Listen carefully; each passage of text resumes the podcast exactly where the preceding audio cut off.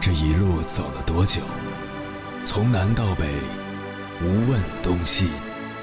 这一生走了多远？春华秋实，红颜白发。也曾鼓起勇气，奔向不曾到达的地平线。也曾迷失方向，受困于爱恨情仇的漩涡。当夜幕降临，一切归于沉寂。有人正迎着月光，踏遍千山万水，为你而来。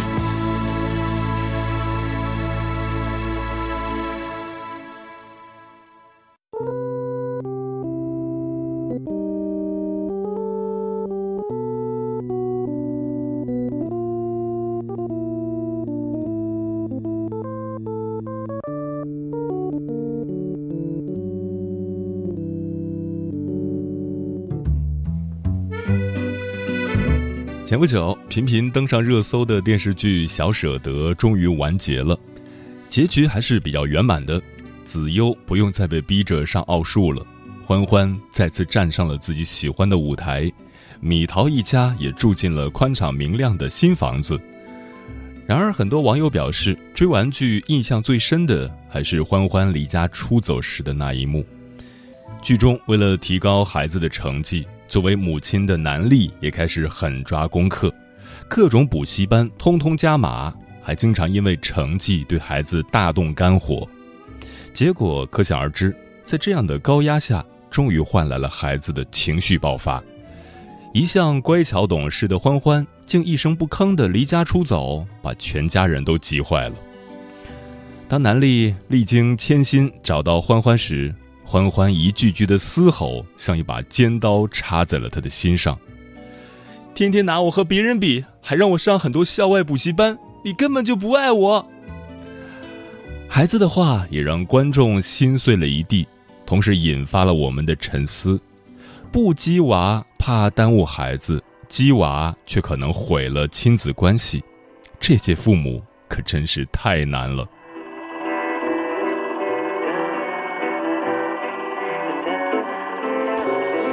凌晨时分，思念跨越千山万水，你的爱和梦想都可以在我这里安放。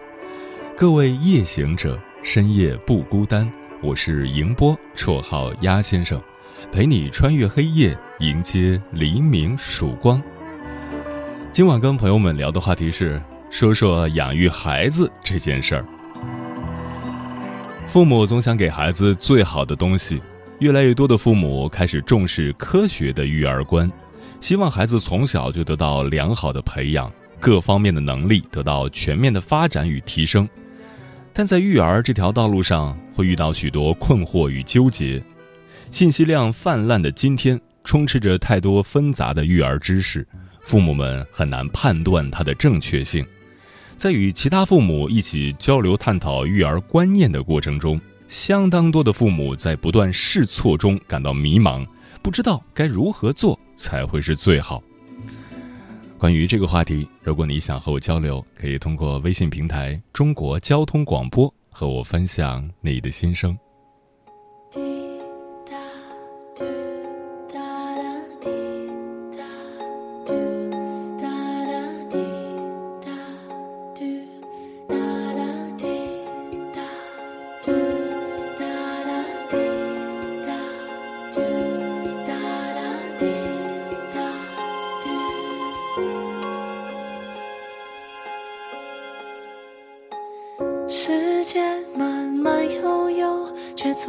停留，他知道什么都带不走，却从不强求回忆胖胖瘦瘦，却从不忌口。他知道什么会总不够，也从不放手。哭的笑的像个孩子似的，一点点消失，甜的咸的，好的坏的，拥有才记得。当然是失去才会更深刻，恨不得含在嘴里怕化了，捧在手心怕掉了，不在意都是假的，在心里偷偷偷偷的。计算着对的错的，都是放不下才执着。好是自己走过，就会知取舍。时间慢慢悠悠，却从不停留。他知道什么都带不走，却从不强求。回忆胖胖瘦瘦，却从不忌口。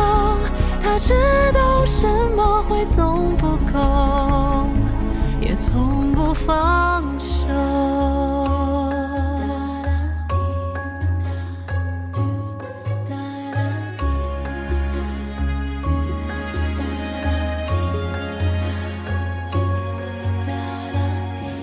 笑得像个孩子似的。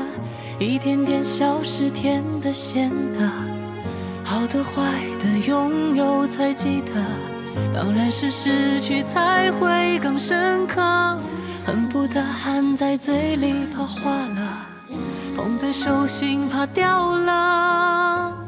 不在意都是假的，在心里偷偷偷偷的计算着对的错的。都是放不下才执着，还好是自己走过，就会知取舍。时间慢慢悠悠，却从不停留。他知道什么都带不走，却从不强求。回忆胖胖瘦瘦，却从不忌口。他知道什么会总不够，也从不放手。如今，很多父母都处在一个焦虑当中，不确定自己对孩子的养育方式是不是对了，觉得自己为孩子做多了也不是，做少了也不是。犹犹豫豫中，孩子在父母给他设定的壳子里失去了独立意识，孩子长久的带着一种符合我们要求的假面生活。可是，被压抑的灵魂不会一直沉默，当有一天爆发出来的时候，父母或孩子能否承受那样的后果呢？今晚千山万水只为你，跟朋友们分享的第一篇文章，名字叫《养育孩子的顺序》，大多数父母。都错了。作者莫扎特。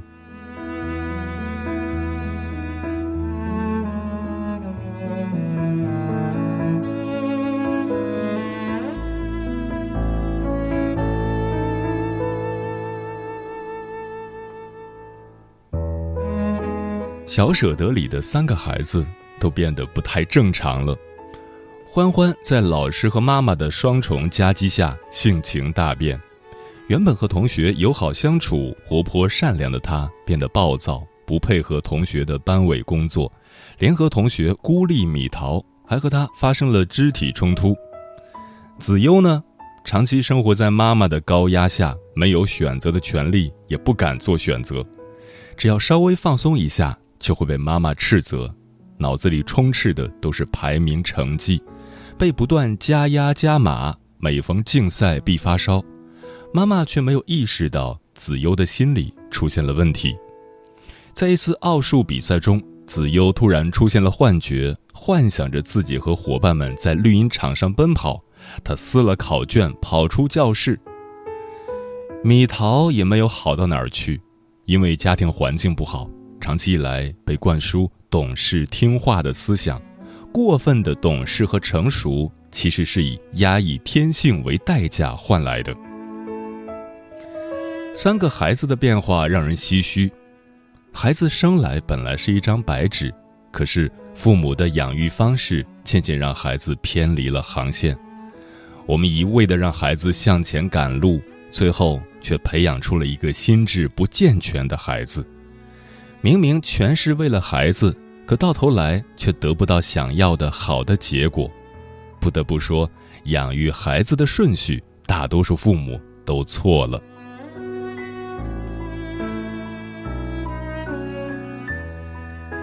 身体健康是根本。前段时间看到这样一则新闻：宝鸡一名十三岁女孩感到腰部疼痛，到医院检查后发现，她得了中老年才会出现的腰椎间盘突出。医生仔细询问才知道，女孩学习压力大，每天坐着学习长达十六个小时。十三岁的孩子就开始腰间盘突出了，想想就让人唏嘘。幸好发现的及时，还能通过微创手术进行调整，否则后果不敢想象。这个女孩的情况并不是个例，孩子们在家长的期待中疲于奔跑，家长们却很少问一句：“孩子受不受得了？”了不起的儿科医生中有这样一个剧情：小雨是一个单亲家庭的孩子，妈妈对他的期望非常高。在他患阑尾炎恢复期间，妈妈还不忘记给他找来老师补习功课，还找来一堆的卷子让小雨刷题。孩子压力大，恢复慢，他喜欢画画，却只敢悄悄地画。当妈妈看到孩子病床里藏着画好的画时，气不打一处来，撕了孩子的作品，叫喊着：“画画没用，只会浪费时间。”在妈妈看来，只有全部的时间用在学习上才是对的，完全不顾孩子还在生病，需要休息和适当放松。和孩子的身体健康相比，成绩真的那么重要吗？要知道，成长是一条漫长的路，孩子的身体才是前面的那个一。如果没有健康的体魄，再优秀的成绩，再闪耀的奖杯都是零。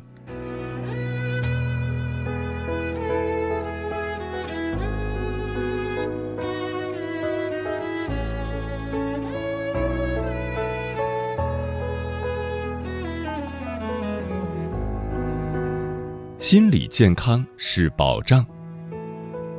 小舍得刚开播时，子悠还是一个快乐活泼的少年。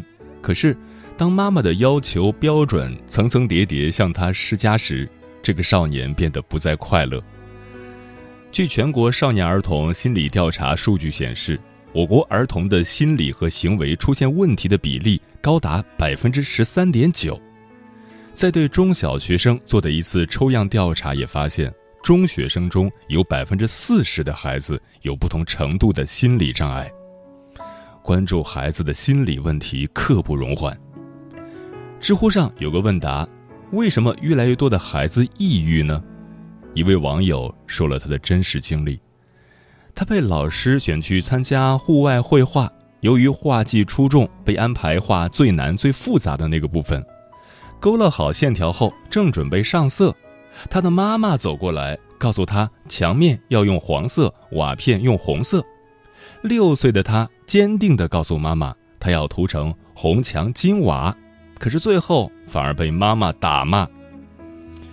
这只是他成长路上遇到问题的冰山一角，他无法反抗，屈服于长辈的权威，对自己身不由己，深感无力。越来越多的孩子活在父母的控制下。不允许有自己的想法和主见，父母的控制欲让多少健康的孩子走向了极端。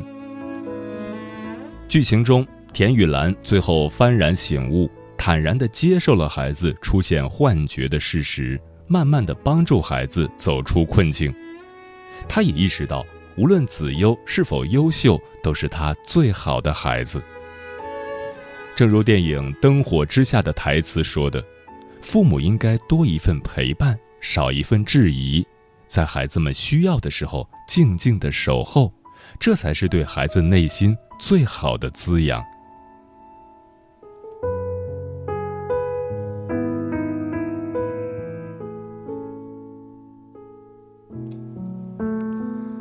习惯良好是方向。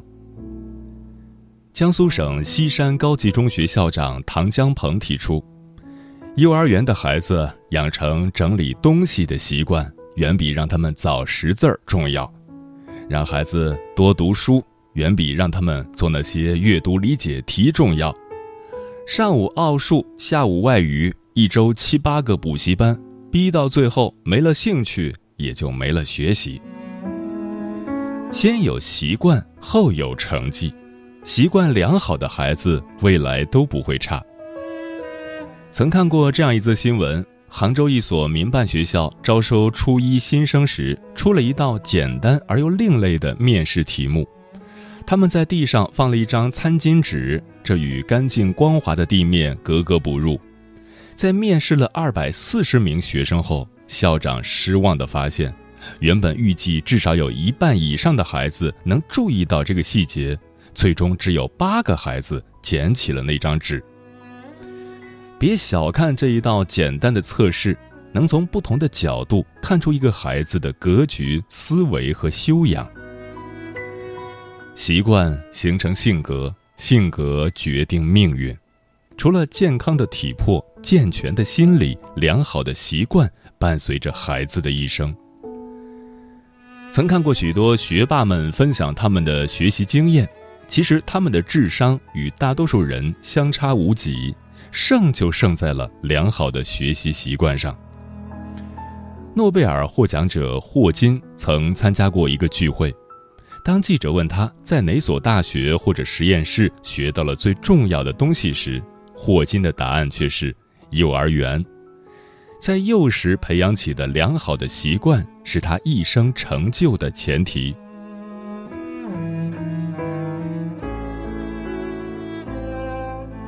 小舍得》这部剧中，校长的一句话道出了育儿的真理：我们要对每一个孩子漫长的人生负责任。作为家长，也应该有看长远、不短视的眼界和格局。孩子的一生是一场马拉松，而不是竞速赛。拥有健康的体魄，孩子才能有远行的筹码；具备良好的心理素质。才能笑看人生风雨，用积极乐观的心态面对一切；懂得自律，行为习惯良好，才能丰富自己的世界，充实自己的人生。愿每位父母都能读懂养育孩子的顺序，做孩子合格的引路人；愿每个孩子都能被呵护，在人生的道路上行稳致远。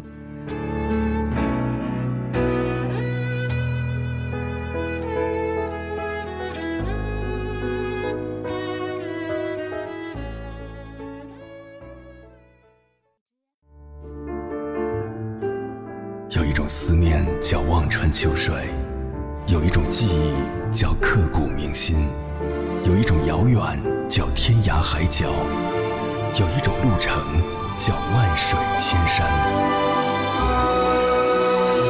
千山万水只为你，千山万水只为你，正在路上。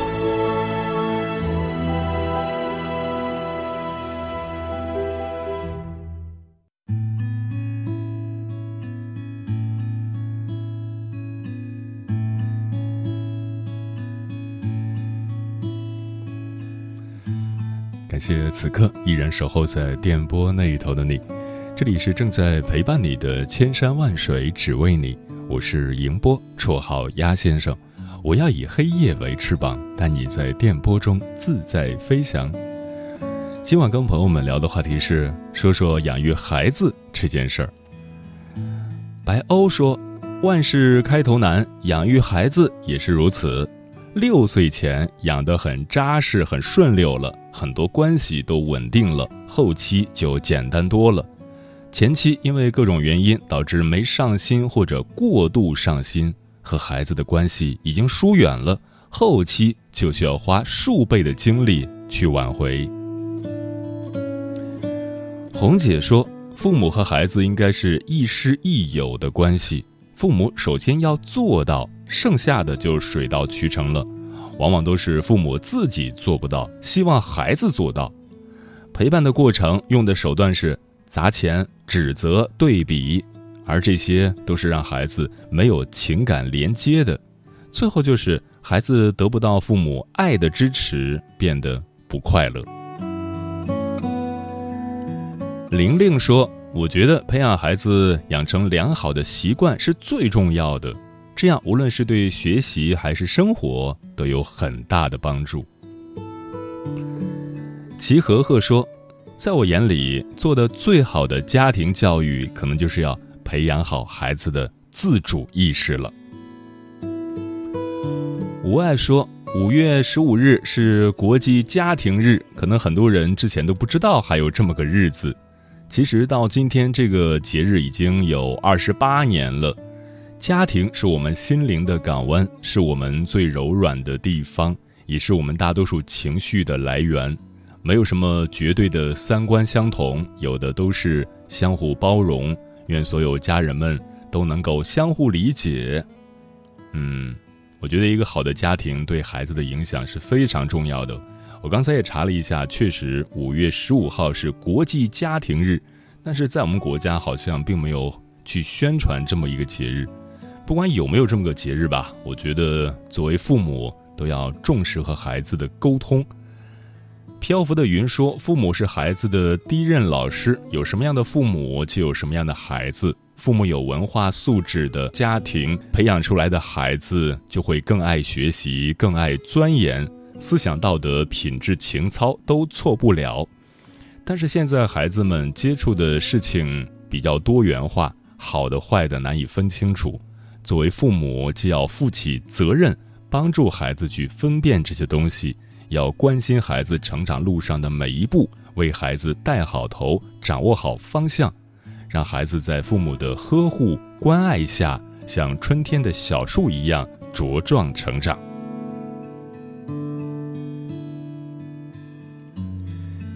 龙哥说：“从社会的角度来看，未来必然是一个家庭教育普遍失败的时代，同样也是一个养育孩子不会有什么回报的时代。父母给孩子施加了多少焦虑，孩子就归还给父母。”多少焦虑？枫叶轻飘说：“其实养育和教育孩子是同等的事情。对呀，养育养育，既要养也要育。孩子的成长虽然离不开老师的教育，但是也离不开家庭的教育以及父母对孩子的影响。因为家庭是孩子影响的第一个地方。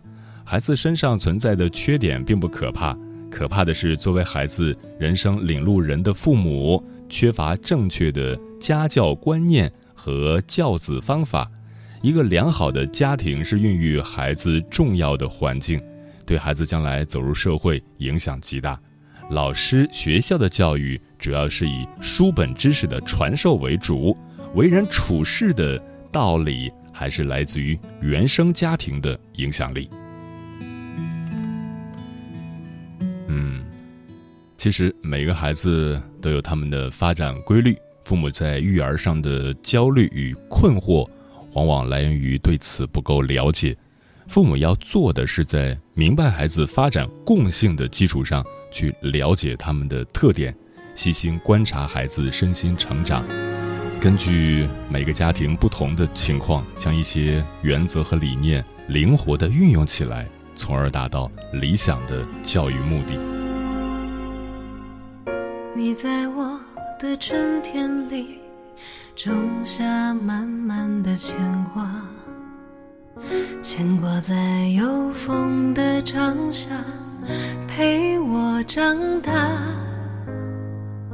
你在我的回忆里是一首爱的代价，告诉我爱是挣扎，始终放不下。心心念念，期期盼盼，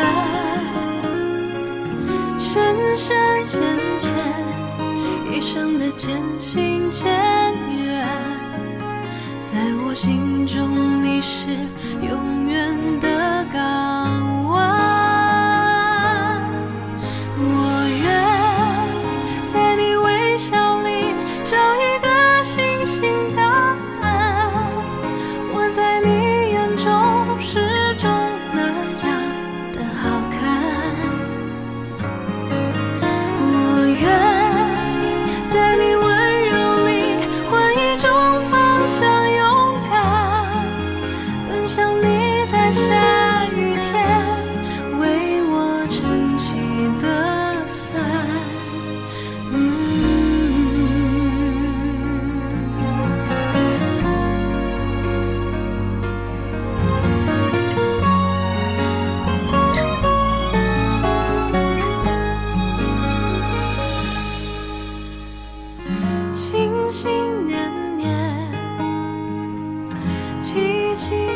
啊，深深浅浅，一生的渐行渐远。